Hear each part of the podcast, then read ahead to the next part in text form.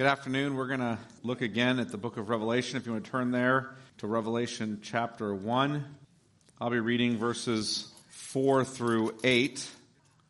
I had planned to cover all of 4 through 8 this afternoon, but in writing, I realized I'm going to get through most of verse 5.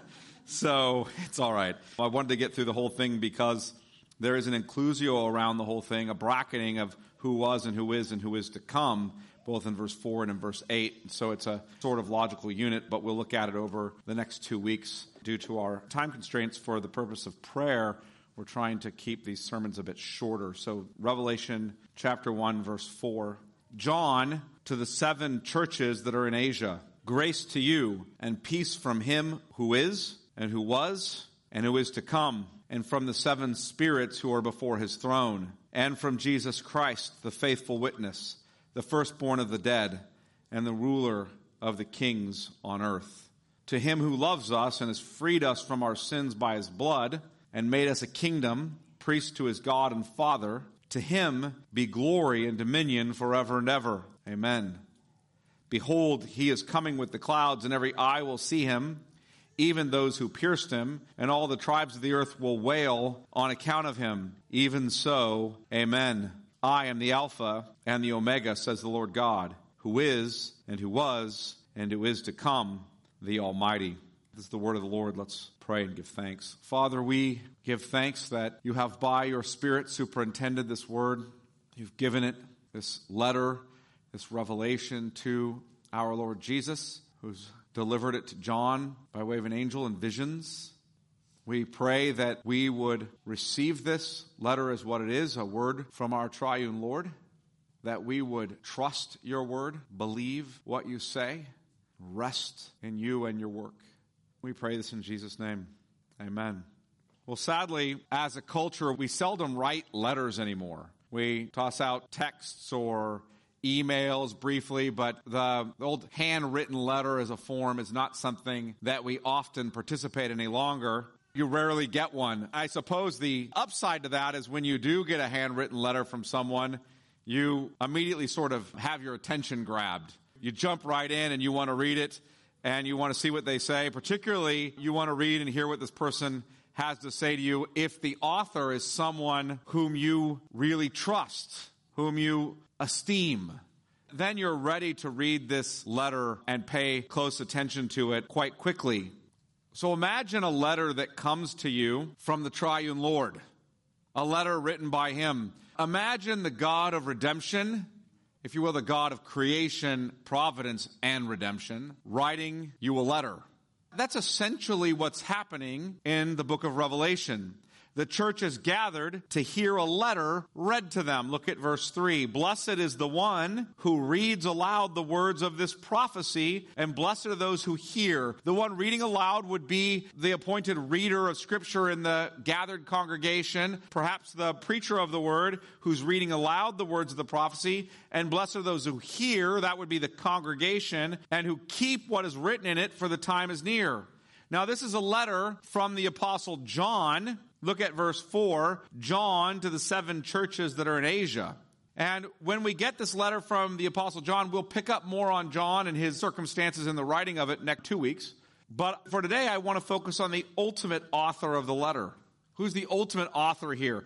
John is the one by whom we receive it, but ultimately, who is the author? Look at Revelation 1 1, the revelation of Jesus Christ, which God gave him to show to his servants the things that must soon take place. So this is a revelation given to us by Jesus Christ. God gave it to Jesus, who then gave it to us. And Jesus did that by giving it to an angel who gave it to John. And now we have this letter. And he gave it to us in visions or symbols by which we might hear from our triune Lord. So look again at verse 4. John to the seven churches that are in Asia, grace to you and peace from him who is and who was and who is to come and from the seven spirits who are before his throne and from Jesus Christ the faithful witness the firstborn of the dead and the ruler of kings on earth. It's a letter that contains the words of our triune lord. So we want this afternoon to learn a bit more about this letter. We know it's a prophecy or visions given in letter form because of the way it's addressed here. And I want to consider two points with regard to this letter today. We'll really pick up the second point in part today and in full next week. But I want to begin considering those two points or two parts. The first question that I want to answer tonight is, to whom is the Lord writing? And the second question is, what does the Lord say to the one to whom he's writing? So who, to whom he is writing and what does he say? So let's consider those two questions. First, to whom is the Lord writing? I want to ask two questions, if you will, under this one question. So if the major banner question here is, to whom is he writing? I want to ask two questions about that audience. First, who is the audience? And second, what is the audience's circumstance? So who is the audience and what are their circumstances? So let's deal with who the audience is. Look at Revelation 1 4. John to the seven churches that are in Asia. It's to the seven churches that are in Asia. Now this is a reference to Asia Minor. How do we know that? Look down at Revelation 1:11. Saying, write what you see in a book and send it to the seven churches, to Ephesus and to Smyrna and to Pergamum and to Thyatira and to Sardis and to Philadelphia and to Laodicea. These are real historical cities in the geographic area of Asia Minor. And these are seven churches that are laid out in an order that you would have taken on a kind of circular route from church to church. So it's as if we receive this letter, this book of Revelation, this prophetic vision from John that ultimately is our triune Lord speaking to us. And John is to take this whole book and it's to go from church to church to church in a circular pattern in Asia Minor. And this whole book is to be read in their hearing and received by them. And the use of the seven churches here is a synecdoche. Do you guys know what a synecdoche is? It's using a part for a whole. So the synecdoche, using a part for a whole, is what we're getting at with the use of the seven churches. G.K. Beale says it this way. The seven historical churches are viewed as representative of all the churches in Asia Minor. In other words, there are more than seven churches in Asia Minor, but these seven are viewed as representative of all the churches in Asia Minor, and probably, he says, and I think probability is quite high here, probably by extension, the church universal. How do we know that? Are we just making that sort of thing up? How do we know it's symbolic or a part being used for a whole greater than itself? Well, first, because of the symbolic use of the number seven to signal completeness throughout the book of Revelation. This is so since the creation was completed in seven days, right? We have a completion of the creation week. And throughout the book of Revelation, this number seven symbolically stands for completeness or perfection. So look at verse four, chapter one, verse four, and the last phrase in verse four. And from the seven spirits who are before the throne, which I'll show you as a reference to the Holy Spirit. Look at Revelation 1:12. Then I turned to see the voice that was speaking to me, and on turning I saw seven golden lampstands. Now we're told here that those seven golden lampstands are symbolic for the seven churches. Look at Revelation 1 in verse 16. In his right hand he held seven stars. The seven stars is a symbol for the seven angels to the seven churches. Look at Revelation chapter 4 and verse 5. We'll return to this text again a little bit when we deal with the Holy Spirit more. Chapter 4 and verse 5. From the throne, this is the scene in heaven, from the throne came flashes of lightning and rumblings and peals of thunder. And before the throne were burning seven torches of fire, which are the seven spirits of God. So now we have the seven spirits of God, the seven torches of fire that are burning. Revelation 5 and verse 1. Then I saw in the right hand of him who was seated on the throne a scroll written within and on the back, sealed with seven seals. Look at Revelation chapter 5 and verse 6. And between the throne and the four living creatures and among the elders, I saw a lamb standing as though it had been slain with seven horns and seven eyes, which are the seven spirits of God sent out into all the earth. Another kind of imagery for the Holy Spirit. Revelation chapter 8 and verse 2. Then I saw the seven angels who stand before God, and seven trumpets were given to them. Revelation 10 and verse 3. The angel's holding the little scroll and calls out with a loud voice, like a lion roaring. When he called out, the seven thunders sounded. The seven thunders sounded. Revelation 12 and verse 3. And another sign appeared in heaven. Behold, a great red dragon, it's referencing Satan, with seven heads and ten horns, and on his heads seven diadems. Revelation 15 and verse 1. Then I saw another sign in heaven, great and amazing, seven angels with seven plagues. Go to Revelation 15 and verse 6.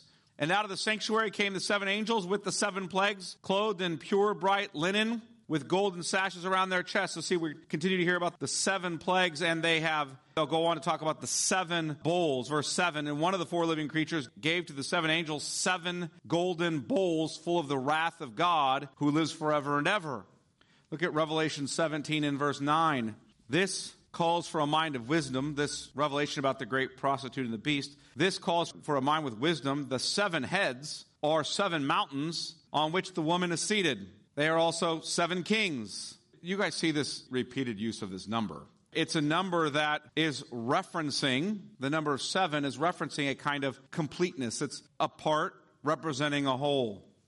Second, and that's consistent throughout the book of Revelation. That's one of the reasons why we think the reference to the seven churches is a reference not only to the seven churches that are named, but all the churches, really in Asia Minor, and really a reference to the church universal. But there are more reasons. Here's a second reason. The judgment and salvation in the book of Revelation culminates in a global event of consummation with global judgments and the seals, trumpets, and bowls, and global salvation and the return of Christ. So the seven churches that receive this letter, this prophecy, are receiving it with warnings and comforts attached to a global judgment and a global salvation.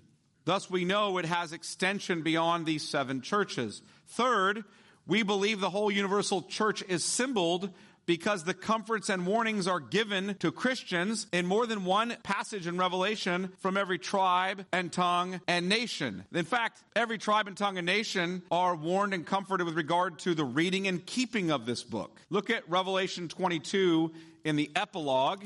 So if you will, if Revelation 1, 1 through 3 is the prologue, let's look at the epilogue and verse 14.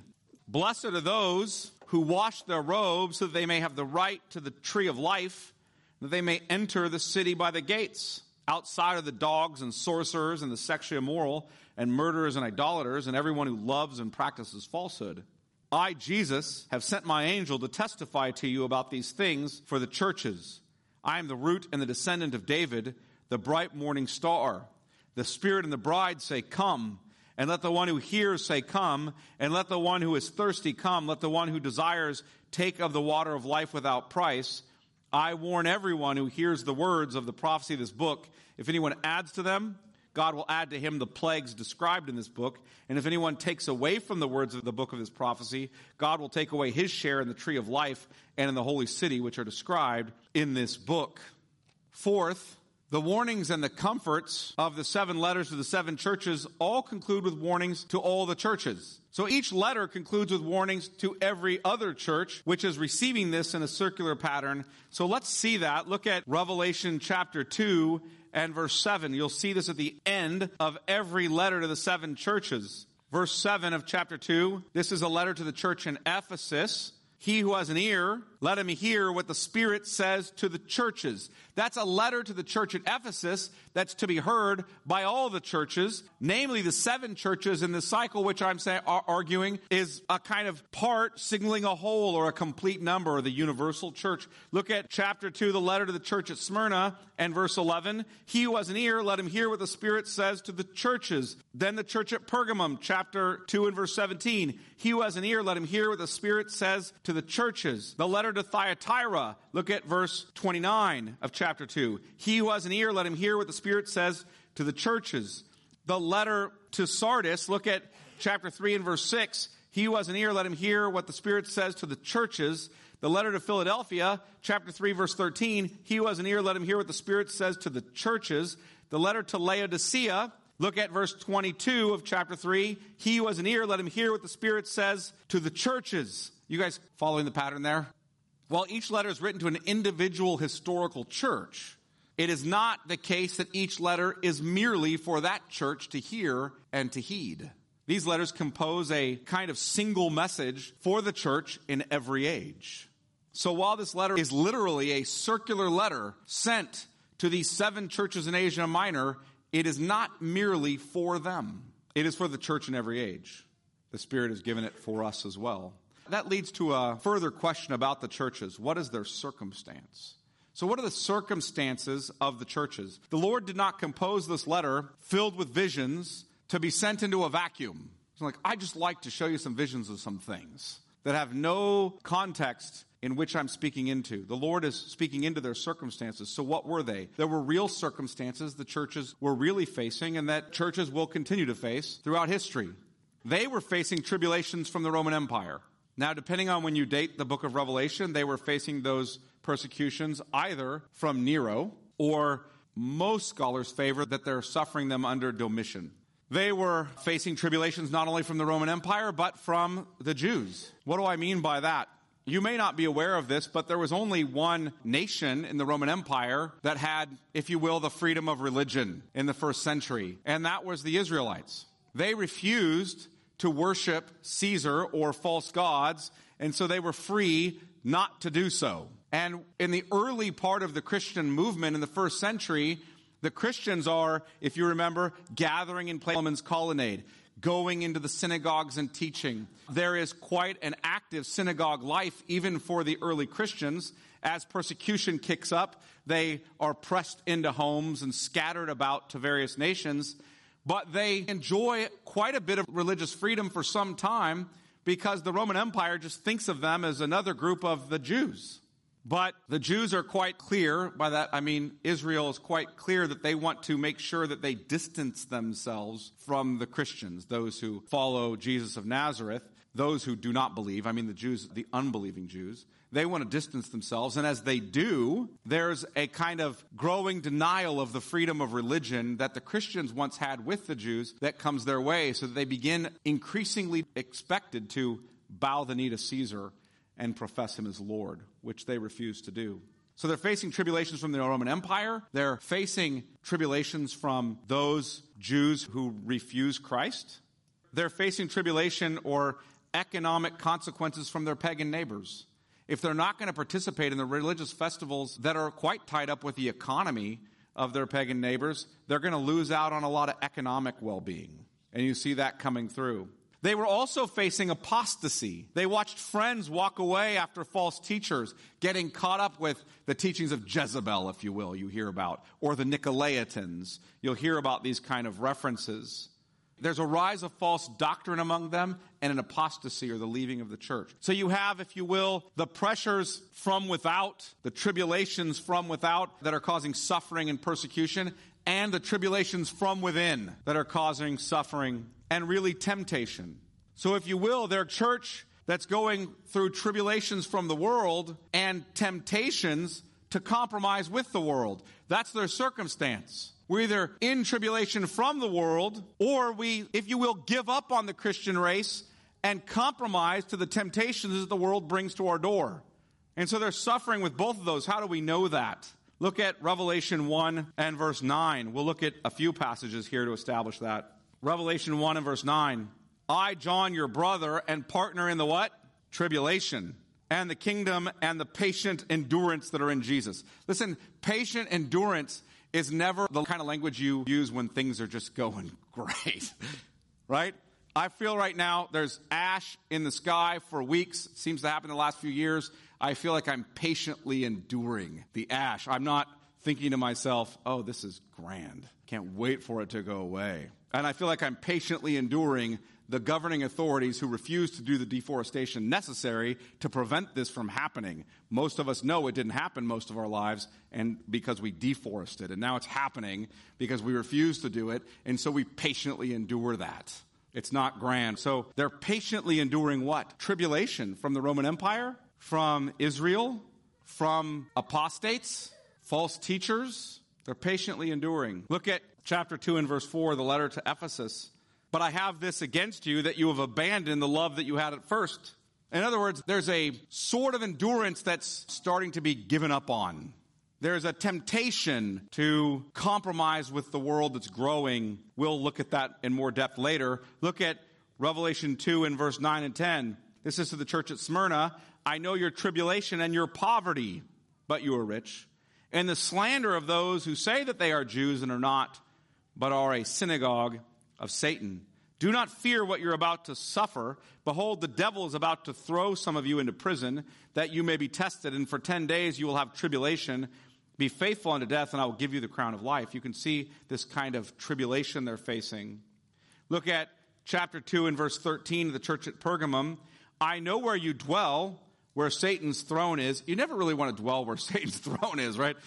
There they are. Yet you hold fast my name, and you did not deny my faith, even the days of Antipas, my faithful witness, who was killed among you where Satan dwells. But I have a few things against you.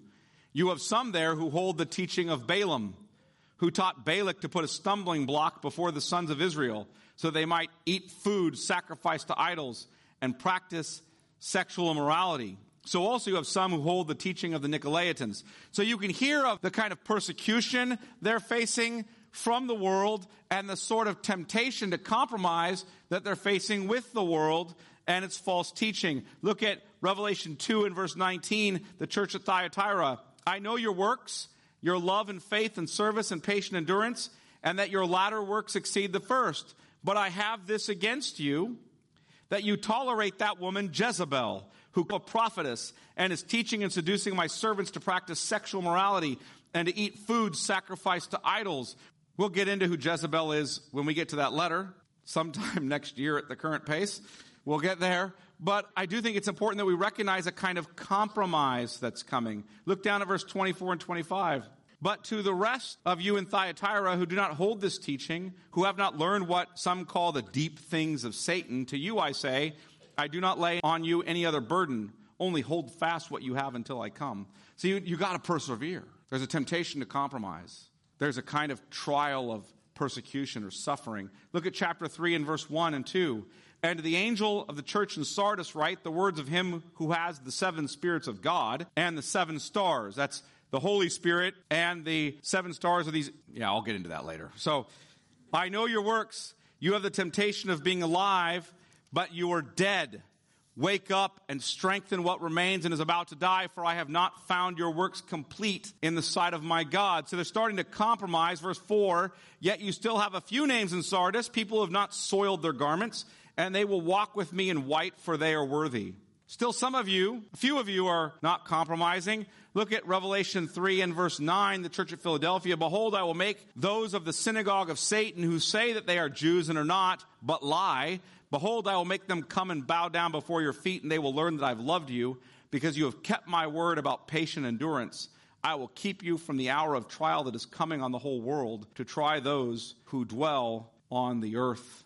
Or look at the church at Laodicea, verse 15. I know your works. You are neither cold nor hot. Would that you were either cold or hot. So because you are lukewarm and neither hot nor cold, I will spit you out of my mouth.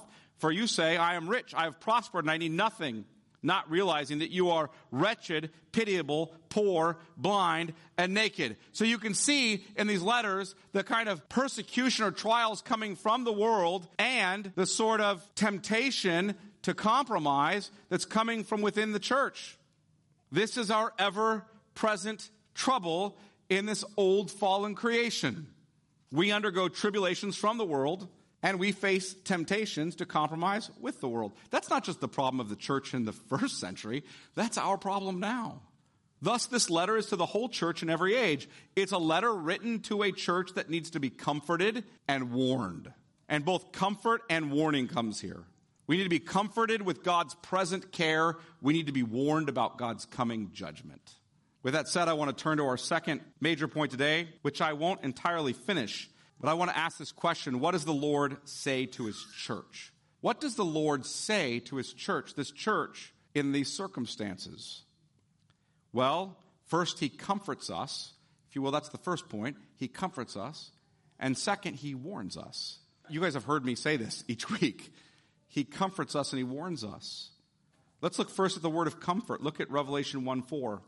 John to the seven churches that are in Asia. Grace to you and peace from him who is and who was and who is to come, and from the seven spirits who are before his throne, and from Jesus Christ, the faithful witness, the firstborn of the dead, and the ruler of kings on earth. Now, there will be a kind of praise of Jesus that follows this, but I just want to slow down on this word of comfort. Notice the first words grace to you and peace. Grace and peace to you. This is a typical blessing we see in New Testament letters. Paul gives this blessing, grace and peace to you. Matthew Henry explains it thus Grace is God's goodwill toward us and his good work in us. His goodwill toward us that we see in Christ and his work on our behalf, and his good work in us. Transforming work that is done in us by the Spirit. Peace is the sweet evidence and assurance of this grace. There can be no true peace where there is no true grace, and where grace is, peace will follow. The hearers of this letter need grace to persevere in the faith. And they need peace in the midst of the external afflictions that they are receiving from the world. They grace, persevere, peace in the midst of the external affliction they're suffering. And they're receiving that from the Lord. He is the one who speaks this word of grace and peace to them. So, who speaks this word of grace and peace to them? It's our triune Lord. Look again. Grace to you and peace from first. This is from the Father, from him who is and who was and who is to come. Now we can say it's from God in a more generic sense, but the emphasis here is distinguishing the three persons. They all have one indivisible work, but they are distinguished. First from the Father, him who is and who was and who is to come. Grammatically, Greek, this is really intentionally awkward. You wouldn't follow this preposition with the noun case that, that it comes in next. So I'm not going to get into that too much. But what's it doing? That John is intentionally give you an awkward grammar in the Greek so you slow down and catch he's referencing something for you. He's trying to catch your attention. And he's pointing you back ultimately to Exodus 3:14 and likely to some passages in Isaiah. saying the God who is, the God who tells Moses, I am. Who sent me to Israel? I am that I am. From the Father who is. He is the most perfect and absolute. He is of himself. He is in no way dependent or creaturely. He is eternal, without beginning and without end. He's never in motion, never changing, never having potential to be realized. He is the one who is to come. Now, the emphasis here is interesting. He's not the one who will be. He is the one in the present tense who is to come. He's the one who's presently coming. In other words, the emphasis here is on the fact that he is the one who will consummate all history. The purpose of this threefold description of the Father is to emphasize that God is the Lord of history from beginning to end. Nothing is happening before him or after him. Nothing is outside of his sovereign providence. Nothing. Nothing the church faces in the first century is outside of his providential care. Nothing we face is outside of his providential care. He is the God of history. Second, we hear the letters from the Holy Spirit. Look at the next phrase, and from the seven spirits who are before his throne. This is a way, a sort of symbolic way to speak of the Holy Spirit. He's spoken of as the seven spirits as if to say the sevenfold spirit. It speaks to his infinite and complete perfection. What am I talking about here? Think about the way he's spoken of as a sevenfold spirit in Isaiah 11. Verse 1 There shall come forth a shoot from the stump of Jesse, and a branch from his roots shall bear fruit. That's speaking of the coming Messiah. And the Spirit of the Lord shall rest upon him, which we see happening clearly, especially in the book of Luke. The Spirit of wisdom and understanding, the Spirit of counsel and might, the Spirit of knowledge and the fear of the Lord. He's spoken of in this sort of sevenfold way. But in order to understand this language of Revelation, we really have to look at Revelation 4 5, because while he's spoken of in a sevenfold way in Isaiah, I think he's really pressing us to Zechariah. So I want to look at Revelation 4 5 quickly. Look over there.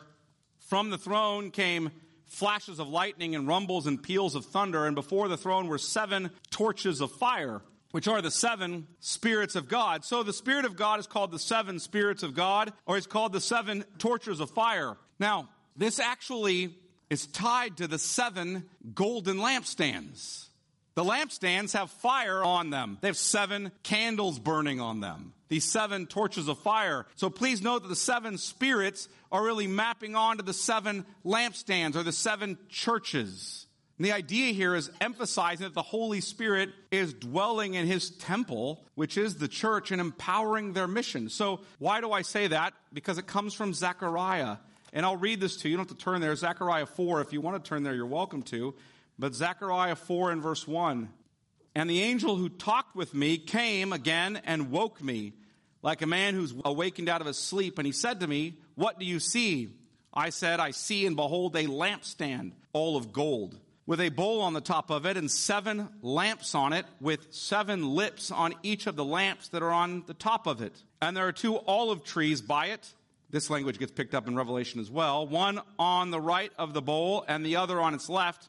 And I said to the angel who talked with me, What are these, my Lord? Then the angel who talked with me answered and said to me, Do you not know what these are? I said, No, my Lord. Then he said to me, This is the word of the Lord to Zerubbabel, not by might, nor by power, but by my spirit, says the Lord of hosts. So it seems to all be a picture of the Holy Spirit empowering the church to persevere in her mission and in the faith, not by might or power, but by the Holy Spirit. Third, not only the Father, but the Holy Spirit is blessing us, if you will. Thou finally Jesus Christ. Verse 5 and from Jesus Christ, the faithful witness. So you might start and say, why does he put Jesus Christ third? Usually it's the Father and the Son and the Holy Spirit in the way it's ordered, though not always. 2 Corinthians 13, 14 is an example of where it's not happening, but usually it's that way. So why is Jesus last? The Jesus is listed last not because he's the third person of the Trinity, really, and we've been lying to you all this time. He's listed last because the emphasis is going to be upon him throughout the rest of this text, really and from Jesus Christ, the faithful witness, the firstborn of the dead, and the ruler of kings on earth. Notice this language Jesus Christ is the faithful witness, the firstborn of the dead, and the ruler of the kings of the earth. Presently, Jesus isn't going to become the ruler of the kings of the earth, he is the ruler of the kings of the earth.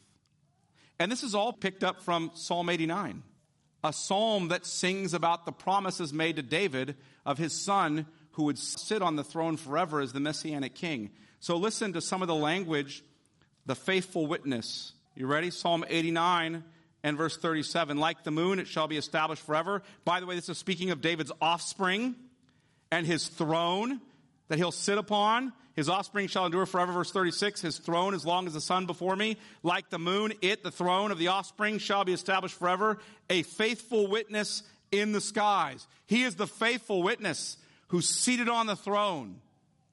The firstborn of the dead, Psalm 89 and verse 27. And I will make him the firstborn. He's the firstborn of all creation. He's the firstborn of the dead, the resurrected one. He's the one who brings in the new creation. And verse 27, the last phrase, the highest of the kings of the earth. He's the ruler of the kings of the earth. In other words, the promise of the Davidic king who would rule and reign forever upon the earth is fulfilled in Jesus Christ. He is the King on Zion, God's holy hill, whom we must kiss, in whom we must take refuge for blessing. So God's word of comfort is coming from our triune Lord, as will his warning come from our triune Lord, who is the sovereign ruler of history, who is the one who dwells with us, his church, and empowers us to persevere, who is the Lord of all the kings of the earth. And that's the vision he's trying to get you to get a hold of. We'll pick up the rest of it next week. Let me pray. Father, we're thankful for your word and its truth, for this word of comfort and warning that we as a church are receiving from our triune Lord, from you, who is the sovereign of history, from your Spirit, who dwells with us and empowers our mission and our perseverance in the faith, and from your Son, who's seated on the throne, the faithful witness, the firstborn of the dead, the ruler of the kings of the earth. May we look to him and not to ourselves. We pray this in Jesus' name. Amen.